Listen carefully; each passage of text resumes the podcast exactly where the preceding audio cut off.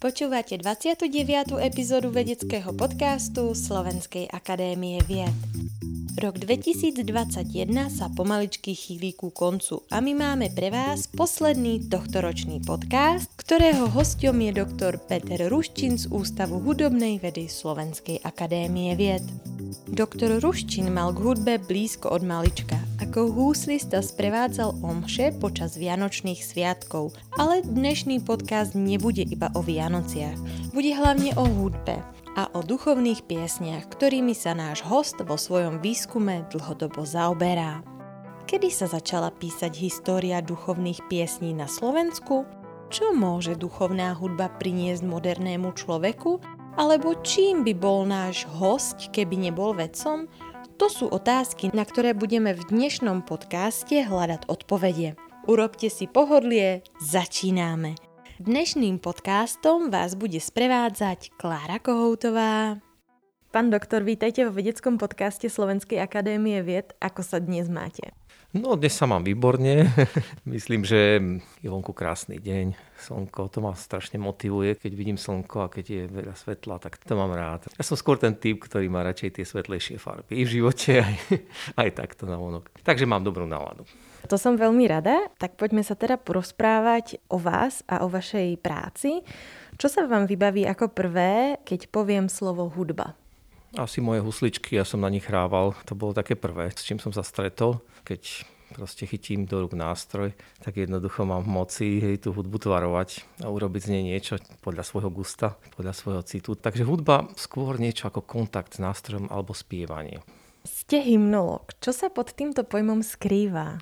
To je výskum duchovných piesní, alebo teda všetko, čo zahrňajú, teda buď tá textová zložka, alebo hudobná, teda melódia a text. No ale k tomu všetkému ešte všetky kontexty, ktoré s tým súvisia.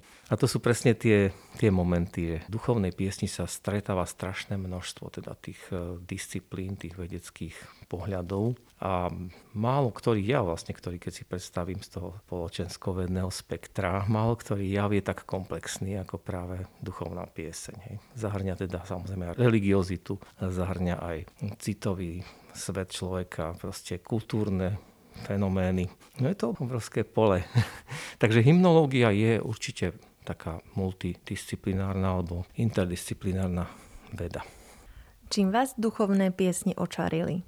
Tak ja som kresťan praktizujúci, takže duchovná pieseň bola prítomná v mojom živote už od kostola, keď som tam začal chodiť.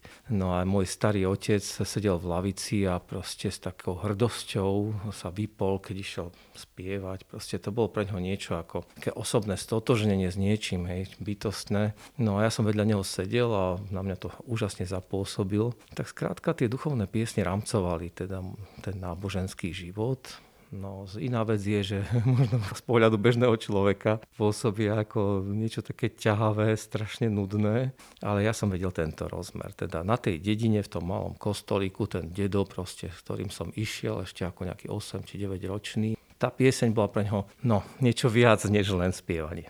Akú históriu majú duchovné piesne na Slovensku, dajme tomu v stredoeurópskom kontexte? No my sme mali to šťastie, že jazykovo sme boli vlastne stotožnený s takým epicentrom, dá sa povedať, z rodu tej duchovnej piesne v stredoeurópskom priestore. To je určite tá oblasť Čiech a Česko-Nemecka, by sa dalo povedať. Čiže je to priamo susediaca oblasť a tým, že sme boli jazykovo vlastne s Čechmi v tom čase totožný, dá sa povedať, tak sme preberali a vlastne sme mali podiel a mohli sme čerpať z tej obrovskej tradície, ktorú vlastne vytvorila v 16. storočí tá česká kultúra, hej, teda české konfesie, ktoré v tom čase, teda tam boli tri vetvy, českobratská, utrakvistická a aj evangelická, aj skôr luteránska. No a samozrejme ešte k tomu katolická. Takže vlastne ovplyvňovanie týchto troch prúdov vlastne vytvorilo jeden obrovský materiál, obrovské množstvo textov, piesní, Takže tá česká kultúra, jednoducho naša blízko Slovenska k nej, nás nejakým spôsobom zvýhodnila aj voči Maďarom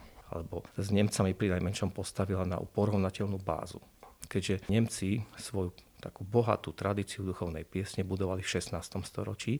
No a Česi dokonca majú tam ešte aj predhistóriu, že v tom čase teda dá sa povedať, že sú úplne paritne s, s Nemcami na teda tej istej úrovni. Vznikali teda aj nejaké duchovné piesne ako priamo na Slovensku, slovenské? Tam máme niekoľko možností. Jan Silván bol jeden z tých najstarších autorov duchovných piesní, ale pôsobil väčšinu života v Čechách. Ale je to rodák z Trnavy, je to z nášho prostredia, no a prešiel teda búrlivým životom. Určite pre všetkých literátov veľmi známa a jedinečná osobnosť aj z básnického hľadiska. Potom samozrejme sú aj takí, ktorí pôsobili priamo na Slovensku, napríklad Juraj Bánovský, on je pravdepodobne tiež jeden z tých najstarších známych autorov duchovných piesní. Je to Slovák, rektor školy v Žiline, zomrel v roku 1561, to znamená sme niekde ešte okolo polovice 16. storočia, teda v tom jeho aktívnom pôsobení. Čiže hlboko, hlboko do 16. storočia sa vraciame. Škoda, že nemáme teda na Slovensku zachovaných veľa prameňov z tejto doby, iba niektoré rukopisné a to je teda relatívne málo v porovnaní s tým, čo sa tu vytvorilo Juraj Bánovský je poznaný napríklad v jednej vianočnej piesni. Búh sa nám nyní narodil. A túto pesničku ako vlastne stlačí domácich kancionálových vlastne prvýkrát nám sprostredkoval až Cantus Katolici, čo je katolický spevník. A pritom Jur Bánovský bol evanielický autor Benedikt Celešik ako jezuita mal veľmi dobrú známosť teda tej bohatej českej tradície a svoj spevník slovenský robil úplne inak ako maďarský, ktorý vznikol 4 roky predtým. No a ja som presvedčený, že vlastne toho Bánovského by sme ani tak neodhalili, aj naši teda tablíc a ostatní, ktorí písali o týchto starých veršovcoch našich. Ani by ho neodhalili, keby nebol Muzofilov kancionál, kde vlastne v tej pôvodnej verzii tej piesne je celý akrostých Bánovský ale u Celošiho je to už Benovský. je to ako keby tak skryté, že v tom čase asi tí jednoducho vydavatelia a editori tých kancionálov netušili, že toto je autor a na podiv naši českí kolegovia pripisujú tú pieseň Musofilovi. Takže máme vlastne také trošku zakryté tie začiatky tých našich dejín. Sú zakryté, ale sú tak trošku ako keby vrastené do tej českej tradície, ako jej súčasť, ako jej odnož, ale jedinečná. Myslím, že pre nás Slovákov taká dostatočne zaujímavá. Venujete sa duchovným piesňam v dávnej minulosti. Aké témy vlastne rezonujú v tých piesniach? Uf, tak to je široké pole. No, tak samozrejme sú tam bohoslužobné a tie, ktoré boli mimo toho kontextu bohoslužby. To je také základné členenie. No potom máme vlastne v rámci tých ľudových e, určité žánre, také subžánre, najsilnejší asi vianočný, to je bez debaty. Hovorí sa mu tiež aj pastorálny v tom hudobnom kontexte. Potom je tam samozrejme veľmi silný sme žánrový celok pôstnych piesní alebo lamentov. Je to vlastne viac menej spojené s barokovou kultúrou alebo s týmto obdobím. De tempore, to sú piesne, ktoré sa spievajú behom cirkevného roka, no ale opäť presahujú hej, z toho rámca kostola, tých pobožností aj do toho súkromného života kresťanov, Veľmi silné to bolo u evanielikov, pretože kancionál bol ako keby druhá Biblia, vlastne to bola kniha, ktorá sa opatrovala. Potom samozrejme rôzne príležitostné v časoch moru, v časoch útlaku, pakajúcne piesne, obrovská oblasť. Myslím, že duchovné piesne vlastne rámcujú skoro všetky vlastne situácie životné a dokážu ich vyjadriť vlastne vo vzťahu k Bohu. Duchovné piesne nie sú zrovna mainstreamom. Čím môže duchovná hudba zaujať moderného človeka? Vidíme aj dnes, že vlastne tá podstata viery alebo kresťanstva je ako keby vyprázdnená častokrát. Či už v náboženskom živote alebo v tých prejavoch, ako keby strácala obsah. A myslím, že duchovná hudba, ktorá sa zachovala z minulých storočí, špeciálne fakt je to tu obdobie baroka, má ten odkaz, že viera nemusí byť prvoplánovou záležitosťou, nemusí byť len nejakým manifestom, nejakou proklamáciou, ale môže byť aj vnútorným životným zápasom, konfrontáciou vlastne s niečím bytostným. Tiež môže ísť do hĺbky vlastne precítenia toho, akým spôsobom intervenoval do nášho sveta. Takže pre nás je teda duchovná hudba nielen tou reminiscenciou, ale možno aj oživením toho, čo žijeme dnes. A môže nás inšpirovať. Poďme sa teraz pozrieť na Vianoce, lebo nám vrcholí adventné obdobie, ktoré je pre mnohých ľudí najkrajším časom v roku. A s týmto obdobím sú neodmysliteľne spojené aj vianočné piesne, ktoré nás naladia do tej správnej vianočnej atmosféry. Čo znamenajú vianočné skladby pre vás osobne? No jednu obrovskú oblasť výskumu. Sú to naozaj archívy a tie všelijako zažltnuté alebo už pomaly polorozpadnuté kopisy, ale strašne radi ich vidíme, strašne radi sa v tom hrabeme, je to nádherné to odkryť. Takže Vianočná hudba asi väčšinou sa spája s tými obdobiami teda od baroka neskôr, ale zaujímavá je aj tá predbaroková. Zaujímavá je aj mm, svojím spôsobom aj súčasná vianočná hudba, alebo teda hudba 20. storočia. No je to žáner, je to obrovská žánrová skupina, v rámci ktorej sú potom ďalšie a ďalšie všelijaké menšie žánre. Aké miesto majú koledy v kancionáloch a odkedy sa vlastne v nich objavujú? No vlastne aj ten pojem koleda tam nie je takto celkom vyhránený. To v tom čase asi ešte ani takýto názov nebol bežný. Koleda skôr súvisí s tým koledovaním, teda s tým zvykom folklórnym. No ale v skutočnosti tie vianočné piesne v kancionáloch je zaujímavé. Napríklad tie najstaršie naše, Citara, Sanctorum, Cantus Catholici. To je obdobie, kedy vlastne ten žáner nemá takýto atribút. Je to jednoducho rovnaká skupina alebo porovnateľná skupina s ostatnými obdobiami toho cirkevného roka. Potom prichádza vlastne nejaké také zvláštne obdobie v baroku. Už je to vidieť v Cantus Catholici, kde je pridaná taká veľká skupina piesní latinsko-slovenských alebo len latinských. A to sú už také niečo ako zárodky toho vianočného žánru alebo toho pastorálneho neskôr žánru, kde vlastne mám taký pocit, že adresátom, to len pocit, ale zrejme to vychádza z doterajších poznatkov, že jednotlivé sodality alebo združenia v rámci tých náboženských všelijakých spolkov existujúcich v tom čase spievali jednoducho pri takých príležitostiach vianočné marianské piesne ukazuje sa, že už vtedy bola určitá taká, taká výnimočnosť toho obdobia aj v tom, že teda ten repertoár u Solešiho je veľmi bohatý. Až potom neskôr, v 18. storočí, sa dostal ten žáner pastorely alebo pastorálny žáner vlastne do toho ľudového prostredia, kde vlastne sa obrovským spôsobom rozšíril, stal sa takým fenoménom. No jedna moja kolegyňa hovorila, že to mohli prevrácať s vidlami. Tie rukopisy, kde to všade máme, proste tie pastorely a pastierské piesne, Jednoducho to bola móda. Prišlo to niekedy v neskorom baroku, no a máme to silné v 18. storočí, potom ešte aj začiatkom 19. storočia. Ale predstavte si, v kancionáloch vtedy ako na truc máme zo pár vianočných piesní a už vôbec nie pastierských evidentne vidieť, že tie oficiálne církevné, církevne schváľované kancionály neboli v tom čase nejak tak určené na to, aby teda tomu ľudu dali súbor teda všetkého, čo pozná, ale naopak, aby ho nejakým spôsobom smerovali a aby tie piesne splňali nejaké kritéria teologické a tak ďalej. Čo samozrejme tieto pastorálne piesne s nejakými dialogmi pastierov a nárečovou rovinou toho jazyka a možno, že aj niektorými nie veľmi premyslenými výrazmi, príliš naturálnymi obrazmi a podobne, sa nehodila do prostredia chrámov. Takže v tom čase jednoducho sú tieto pastorely naozaj vyčlenené len do prostredia nejakých mimo chrámových príležitostí možno práve tej hry, hej, alebo takých nejakých dramatizácií. Ale potom v 19. storočí sa to všetko zase spolu spojilo. Takže tým pádom sa dostala do tých kancionálov od polovice 19.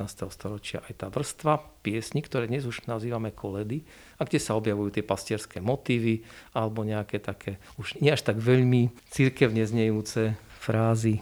Môžeme to takto teda zhrnúť, že vlastne tie vianočné piesne si prekonali určitý oblúk. Na začiatku niečo také by som povedal, úplne prirodzené ako jeden ďalší žáner, vyrovnané s ostatnými obdobiami, potom ako vypukli nejaký e, skutočne preferovaný žáner, žáner, ktorý sám o sebe priťahol pozornosť a stal sa obrovským zdrojom inšpirácie, avšak s problematickým príjmaním do toho oficiálneho. Ja hovorím kancionály, hej, niektorých nechcú tento pojem používať, ale myslím, že je správny No a potom nakoniec tí teológovia a tak ďalej ustúpili a povedali si, ale však radšej chceme, aby tí ľudia spievali, než že budeme nejakým spôsobom im vnúcovať niečo, čo nie je ich naturálne a prirodzené. Aké obdobie bolo také najbohatšie pre vznik nových vianočných pesní? No tak e, určite, ako som už spomínal, ide o obdobie baroka. A tu by sme aj možno, že zraznili opäť tú prepojenosť slovenských a českých prameňov alebo aj tej tradície. Existovalo to naozaj, je to zaujímavé, že napriek tomu, že existovala tá prirodzená hranica, ale jednoducho jazykovo tá blízkosť, to bolo stále jednoducho ako keby totožné alebo takmer identické. Najviac to prežívali jazda na tom západnom Slovensku, špecificky záhorie, kde máme z tohto obdobia takú zaujímavú postavu Patra Paulina Bajana, vlastným menom Juraj Bajan, ktorý bol rodákom z, z Vrádišťa. Jednoducho odtiaľ toto mali na moravskú stranu asi ja neviem, 3 km cez kopec. No a detstvo prežil v Skalici. Skalica bola mesto, ktoré malo intenzívne kultúrne kontakty s Moravou. Mala tam taký špecifický fenomén tlačiareň, rodu Škarnitlovcov, ktorí boli vlastne prepojení s Olomovskými tlačiarenským rodom Hirnovcov a táto tlačiareň tlačila množstvo letákových tlačí s duchovnými pesničkami a samozrejme toto všetko jednoducho vplývalo na mladého Bajana. No a on sám potom prispel nejakým spôsobom aj vlastným, či už hlavne na poli tej hudobnej zložky, lebo on mal vo zvyku jednoducho do tých textov nejakým spôsobom zasahovať. A on hovorí sám, že zjednodušoval hej, pesničky, že ich to urobil tak na ten františkánsky spôsob. Hej. Ale v skutočnosti im dal takú svojskú pečať. Niečo také by som povedal, nie úplne inzitné, ale do značnej miery akoby poznačené tou jeho záhoráckou mentalitou a súčasne františkánskou spiritualitou. Takže toto je ten jeden zjav, Paulín Bajan. No a potom samozrejme máme tu na, v tom období baroka ešte množstvo, množstvo ďalších autorov vynikajúcej cirkevnej hudby, tu priamo na Slovensku. Tu zrunkovú omšu samozrejme poznajú tí ľudia, ktorí sa zaujímajú o hudbu asi dobre. Iný problém je, že vlastne sme ju nejaký čas považovali za omšu iného autora, ale to je, teda tá staršia generácia si ešte pamätá, že sa hovorilo o omši Edmunda Paschu. Tá tvorba vlastne tých vianočných piesní, ako ste hovorili, prúdila k nám aj z Čiech. My sme v tom čase nevydávali veľmi kancionály. To je zaujímavé. V 18. storočí nevyšiel na Slovensku žiaden kancionál, ktorý by bol taký nejaký porovnateľný s tým Sološiho kantus katolíci. Tam sme sa nejakým spôsobom zrazu dostali do takého vákua z hľadiska edícií tlačených, ale o to viac nájdete v rukopisoch a v tých rukopisoch je množstvo piesní z českých veľkých kancionálov barokových. V prvom rade to bol Štejrov kancionál český, potom od Holana Rovenského, to bol pražský kantor, tak má to teda tam aj niekoľko hlasov a nejaké obsadenie, veľmi kultivované prostredie. Pražské samozrejme tam cíti, takže to bol ďalší veľký kancionál Holanov, potom aj Božanov Slavíček, tiež taký veľmi populárny kancionál, vyšiel v Hradci Králové, ale v podstate bol populárny aj u nás na Slovensku. Mnoho piesní vlastne máme odtiaľto povypisovaných v tých rukopisoch. No ale to je zaujímavé, že túto éru nemôžete len tak uchopiť, že proste zoberiete si pramene a už máte, hej, tak to sa spievalo. Ale tam musíte jednoducho z tých prameňov vytiahnuť, že čo vlastne bola tá báza prečo vlastne spev duchovný alebo tých duchovných piesní bol taký bohatý v tom 18. storočí, keď nebolo sa možné oprieť o kancionály a predpokladajme, že tie české kancionály by boli príliš drahé na nakupovanie pre taký bežný dedinský nejaký kostol, to je nemysliteľné. Bolo ich tu zo pár, ale v tých, maximálne v tých väčších mestách. A tiež nebol ten slovenský živel veľmi podporovaný. Hej. Predsa len už v tom 18. storočí vnímame ten tlak maďarského etnika. Takže Slováci sú tak trošku na okraji a vtedy sa zase opierajú o tú silnú českú tradíciu a Česi v baroku, teda v tých kancionáloch to sa prekonávali. Tam toho vydali veľmi veľa. Akého skladateľa alebo akú skladbu by ste odporučili aj ľuďom, ktorí vlastne o duchovnej hudbe toho veľa nevedia? Z tej duchovnej hudby slovenskej by som veľmi rád upozornil na niektoré veľmi pekné kompozície. Práve od tohoto Pátra Paulína Bajana, to by mal poznať skoro každý Slovák. Sú to krátšie skladby, tie pastorely sú veľmi pekné a jedna z nich taká zaujímavá je Ofertórium a Sviatok troch kráľov kde sa začína recitatívom Vystupte z chléva pastírové. Tá pôvodná zemitá slovenčina hej, tých, tých zahoráckých kontextov je, je veľmi, veľmi pekná. Nie je to jediná vec, Bajan má toho viacej a ten zrunek samozrejme stojí za to.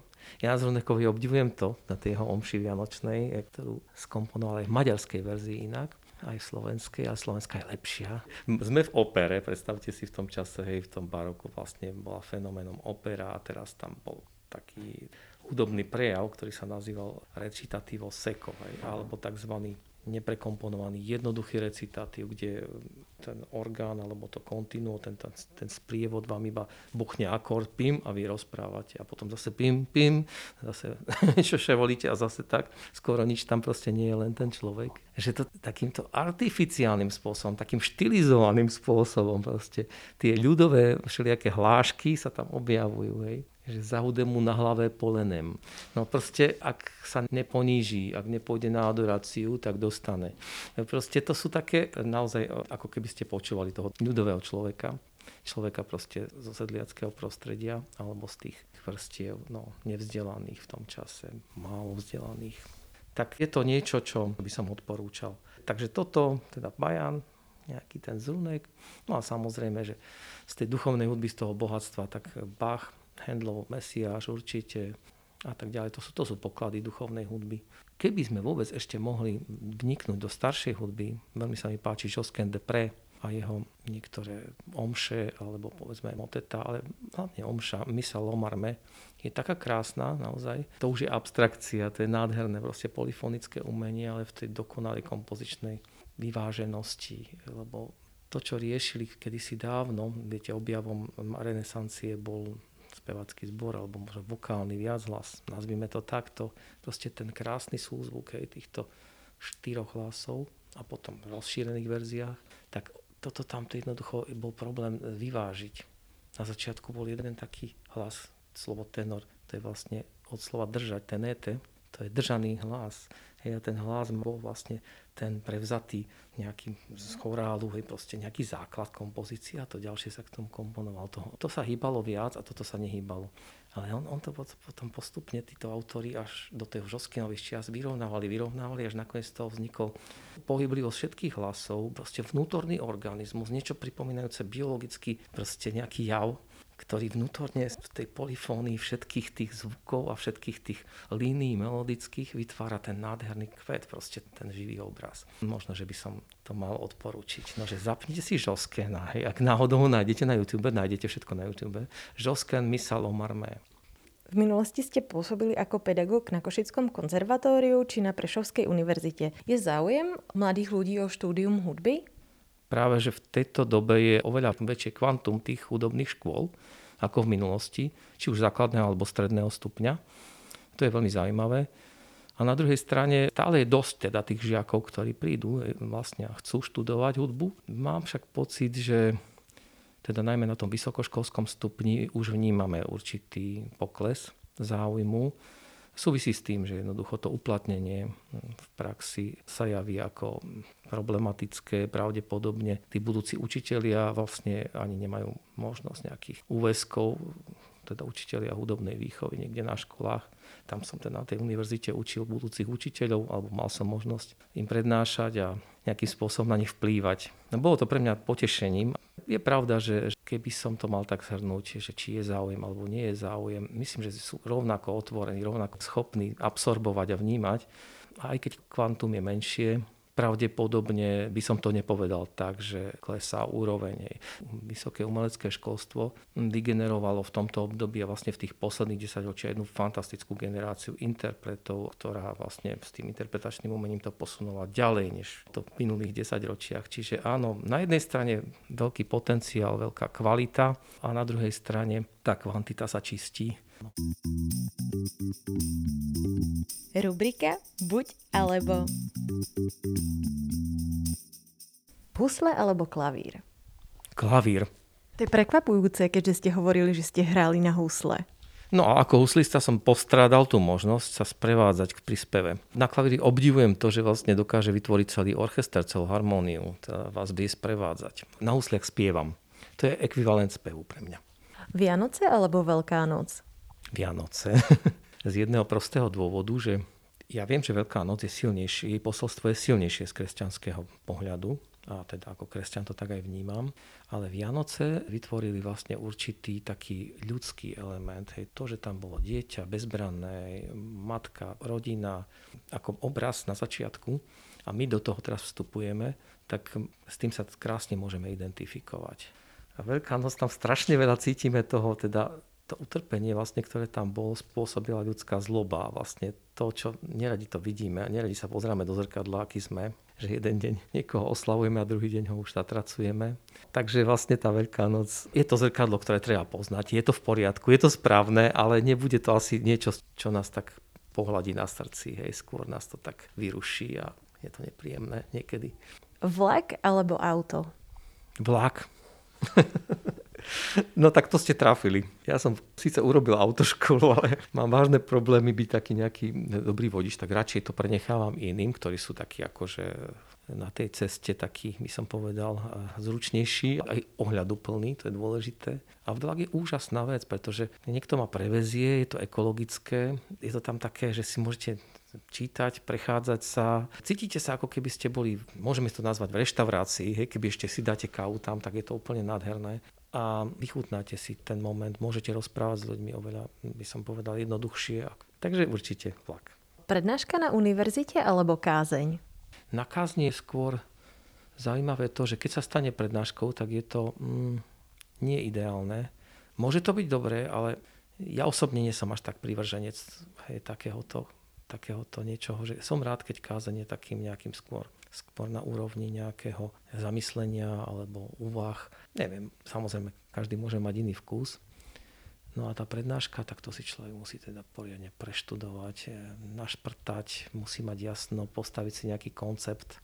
Veľmi zaujímavé prirovnanie, teda kázenia prednáška. Tak kázenie nie je prednáškou radšej a prednáška nemala byť kázňou, pretože tí e, žiaci sa veľa nenaučia. Myslím, že potrebujú mať nejakú štruktúru, nejaký jasný koncept. Čím by ste boli, keby ste neboli vedcom? Uh. No pozrite, baví ma počasie, meteorológom možno. Ale to je ďalšia vedecká oblasť. Počkajte, keby som nebol vedcom. Hm tak hrozilo, že budem hrať ako huslista v orchestri, teda takým robotníkom na poli hudobnej kultúry možno. No ale tak okrem hudby viem si predstaviť aj, aj iné veci, ktoré ma bavili. Bavia ma peniažky, ekonomika. Takže čím by som bol? No, keď, keď nie meteorológom, učiteľom, no a samozrejme kniaz, hej, toto je taká tiež tento rozmer, áno, určite. Taká piera pre mňa znamená vždy veľa. No. Som nadšený z týchto vecí, myslím, že ma inšpirujú celý život a aj preto ma smerovali k tomuto výskumu duchovných piesní, pretože to je taká súčasť toho života kresťana. Ak by ste mali hodinu voľného času iba pre seba a mohli by ste robiť hocičo, čo by ste robili? Ja som rád, keď môžem sa stišiť a trošku aj byť v modlitbe. Toto je naozaj také, to ma vie naplniť. Hej. Strašne to človeku posilní takú integritu. Prečítam si spis Biblie nejaký, niečo a proste ma to inšpiruje je to akoby zrkadlo, aký môžem byť, chcel by som im byť, aký mám byť. No. Keď potom toto mám doplniť, tak strašne samozrejme rád by som to robil v prírode a príroda je vždy krásna. Takže keby som mal tú hodinku, tak určite by som vyšiel von a učím sa, teraz sa učím v tom staršom veku, ako som, že aj hmlisté dni sú pekné, že krásne aj keď prší alebo niečo proste, taká slota nejaká vonku, že vlastne vždy je to prírodné prostredie, to čo je vonku, stojí za to, aby sme sa tam predýchali. Veľmi rád predýchávam. Veľmi pravidelne sa pracovne presúvate medzi Prešovom a Bratislavou. Robí vám hudba spoločnosť počas cestovania? Mal som aj obdobie, keď som bol hudbou už ohúčaný a že už teda som nechcel hudbu počúvať takto, keď bol voľný čas. Potom zase som po nej zatúžil, keď už som sa vyprázdnil. Proste potrebujeme z času na čas to dať preč. A vôbec teda do sluchadiel hudba, myslím, že to teda nie je dobré na sluch, na uši. Na to som si veľmi nezvykol jedine po tých cestách, ak, tak spievam si tak v duchu. a určite zase, keď pozerám do nôd, tak si prespevujem podľa tých nôd, hej, teda tú pieseň, tak v mysli, tak áno. No ale už som zistil, že proste pri tej ceste venujem práci len vymedzený čas, nie celý čas a nejaký čas proste vypínam. Takže hudba, áno, je to dobrý relax, ale pre mňa pri tých cestách 6 hodinových alebo 5 hodinových asi by nebola dobrý spoločník. Keď sa ešte vrátime na chvíľu ku tým Vianocám, máte nejaký taký zážitok z detstva, ktorý sa vám pojí s tými Vianocami a máte ho tak hlboko v srdci? Tak zážitky sú vždycky s tým, idete na polnočnú snehu. A to, to je také krásne, ten domov. No, to sú tie zážitky vlastne. Ako som spomínal, v tom takom veku, keď som chodil na konzervatórium, tak som hrával v tom kostole. A tam sme mali teda rómskych muzikantov a my sme tam boli a ešte nejaký z LŠU v tom čase, z tej základnej umeleckej. Každý hral ako vedel, niekto lepšie, niekto horšie. Speváci do toho tiež. Dirigent sa tam snažil to dať všetko dokopy, ale mám pocit, že nešlo až tak o to, jak perfektne to nacvičíme, ako o to, že sme vôbec spolu a že sme sa na to tešili možno celý rok, alebo je to dlhé obdobie, že budeme tam a že sa stretneme a zase to bude tak, ako sme zvyknutí, že to býva. Bola tam krutá zima v kostole, strašne zima, ohrievače takto, akože tam len pozapájali, dali pod tie pulty. Viete, keď sú tie ruky omrznuté, ten huzlist tam veľmi má s tým problém, ale napriek tomu, akože hrali sme, aj struny sa samozrejme rozlaďovali a všetko, no ale viete, naozaj to není o tom, že veci sú dokonalé, ale skôr ide o tom, že sú to také nejaké živé ľudské pre nás, také nezabudnutelné, sú spojené s priateľstvami, s vzťahmi. No a rodina, no, to zázemie. Rodičia sa veľmi snažili vždycky urobiť hej, tie Vianoce krásne, vyzdobiť ten stromček, ale ja myslím, že to je úplne v každej rodine. Takže moje spomienky sa viažu na to sneh, keď sa podarilo, tak bolo dobre. A pamätám naozaj, asi 6 ročný som bol, bol, bol tak krásne nasnežené, keď sme išli do kostola. No nechodívali sme úplne pravidelne, ale niekedy sme vyšli. Aké tradície sú typické vo vašej rodine, čo sa týka tých Vianoc? No, tu až tak veľmi nejak sa nevymykáme z toho priemeru. My sme z východného Slovenska. Tak čo sa týka toho štiedrého dňa, tak e, striedmejšie jeme, aby sme potom večer sa mohli opraskať. To je asi taká... Určite to nie je zdravé. A v posledných rokoch to robíme tak, že naozaj že sa trošku oprostujeme od tých nejakých kánonov, že musí byť také jedlo alebo onaké. Urobíme si to, čo práve sa, sa najľahšie dá. Čiže sme v tom takí už teraz slobodnejší ale bolo bol zvykom, áno, že by musela tá kapustová polievka, no jeden syn ju neznáša, no teraz čo s tým? Musíme mu dať niečo iné. No. Bobaľky nemôžem si odpustiť, to sú naše, teda opekance možno slovensky s makom. To je tiež jedno veľké umenie, aby, aby neboli rozmočené, aby boli akurát. Ale nech sú akékoľvek sú, ja ich pojem, vždycky dojedám zvyšky. Šalát, no. Ryba u nás len tak, no, akože tak. Niečo vyprážané, alebo radšej niečo ľahké No a čo sa týka tých koliet, no bol by fajn si spievať, no. Ale musím priznať, že u nás sa nespievalo doma veľmi, no.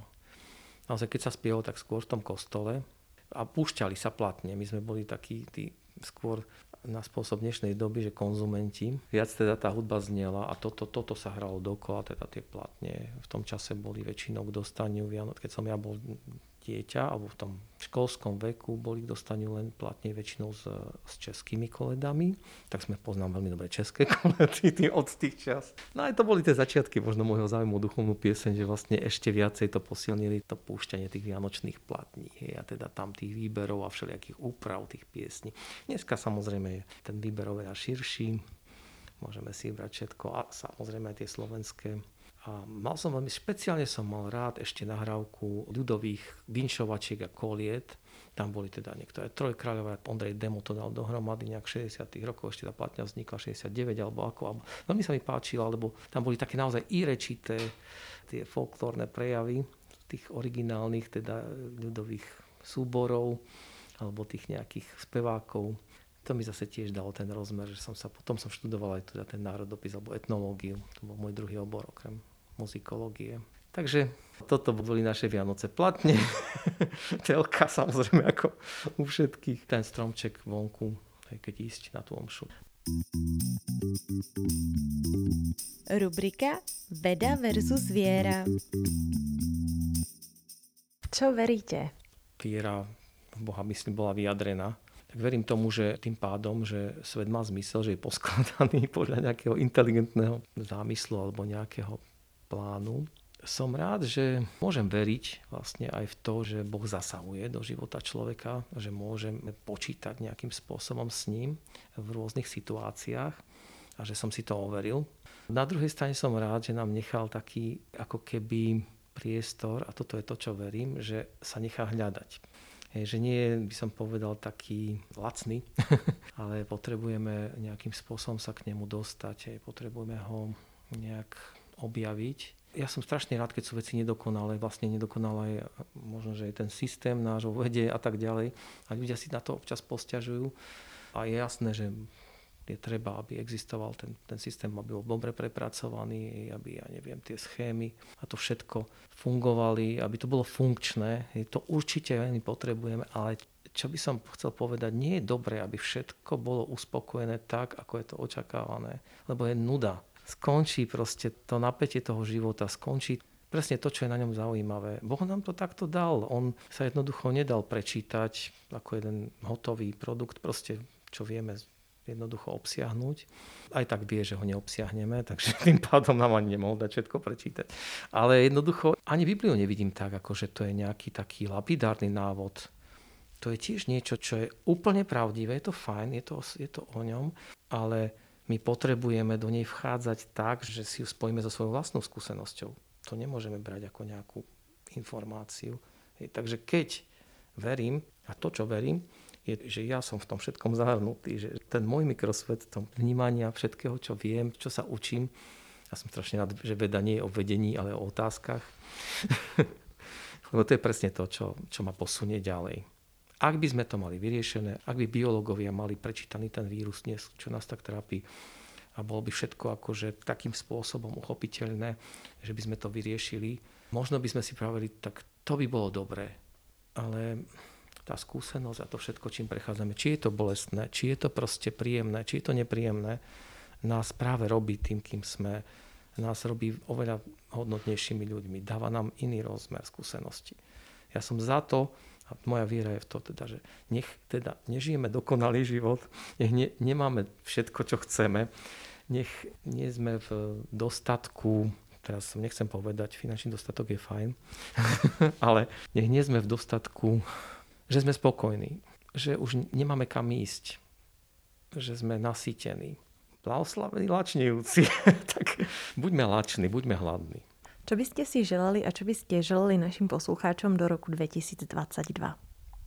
Určite by som im želal, aby vedeli v živote vždy objaviť to, čo je krásne. Ja som umenovedec, tak vlastne vám môžem povedať naozaj, že v umení nájdeme veľa krásneho. Vlastne je to, je to výtvor človeka. Ukazuje na obrovský potenciál a možnosti, aké človek má. Chcel by som, aby ľudia neboli pod tlakom toho, že nie sú takí, akí chcú byť. Chcel by som im to prijať, aby boli spokojní vlastne v tom, v čom sú, aby boli spokojní sami so sebou, aby boli zdravo nespokojní s tým, čo vedia a s tým, čo dosiahli, ale súčasne aj nejakým spôsobom, aby sa vedeli naplniť z každej chvíle, aby neostávali na povrchu. Veľmi by som im prijal, aby spoznali veci, ktoré ich naozaj dokážu naplniť. Veľmi by som im prijal, aby poznali osobný vzťah s Bohom, osobnejší, aby to nebol pre nich len pojem, ale možno niekto, koho spoznávajú bližšie, hĺbšie, intimnejšie. Aby mohli v tom, čo budú tvoriť a čo majú radi a čo ich baví, aby v tom jednoducho našli kúsok spokojnosti, kúsok uspokojenia. Úplné uspokojenie nedosiahneme, ale aspoň niečo, aby ich mohlo uspokojiť. To prajem naozaj všetkým ľuďom, aby sa dokázali z malých vecí potešiť z toho, čo dosiahnu aby sa nenechali zdeptať tým, že to, čo dosiahli, nie je dosť. Mať pol minúty alebo chvíľku radosť z niečoho a potom príde nespokojnosť alebo také, že, á, že vlastne to bolo úplne na nič. Nenechajme si zobrať tú radosť, nenechajme si zobrať to potešenie. Aj keď sa spätne pozrieme na to, o, aký som bol naivný, to som si myslel a to nakoniec bolo inak. Dobre, nevieme všetko, ale nemusíme zase teraz zahodiť to všetko, čo sme robili. Ja som ako študent prvého ročníka zažil revolúciu v Bratislave, boli sme na uliciach a nikdy mi nik, nikto nezoberie ten nádherný pocit, ktorý som vtedy zažil, keď, keď ľudia boli zjednotení, keď ľudia boli voči sebe takí milší, takí, takí dobrí, takí krásni. A vtedy som si povedal, že, no, že tak ja si toto zapamätám. A potom, keď sa začali na, na to hádzať tá špina, že, oh, že to všetko bolo zmanipulované, čo ľudia začali vymýšľať všelijaké veci, aby to pošliapali, aby to zničili, aby povedali, že neoplatilo sa, bolo to zbytočné. Nie, nikdy. Toto si nedajte zjať. Ak ste zažili niečo pekné, tak nech vám to nikto nezoberie, nech vám to nikto neznehodnotí. Toto vám prajem. Nenechajte sa okrádať. Pán doktor, veľmi pekne vám ďakujem za čas a ochotu sa s našimi poslucháčmi podeliť o vaše skúsenosti, ale aj to, že ste prezradili niečo bližšie o sebe. Prajem vám krásne prežitie Vianočných sviatkov. Dramaturgicky sa na dnešnej epizóde vedeckého podcastu Slovenskej akadémie vied podielali Katarína Gáliková a Klára Kohoutová. Technická podpora Martin Bystriansky. Ak sa vám náš podcast páči, dajte o ňom vedieť aj vašim priateľom. Každé vaše zdieľanie nás nesmierne poteší.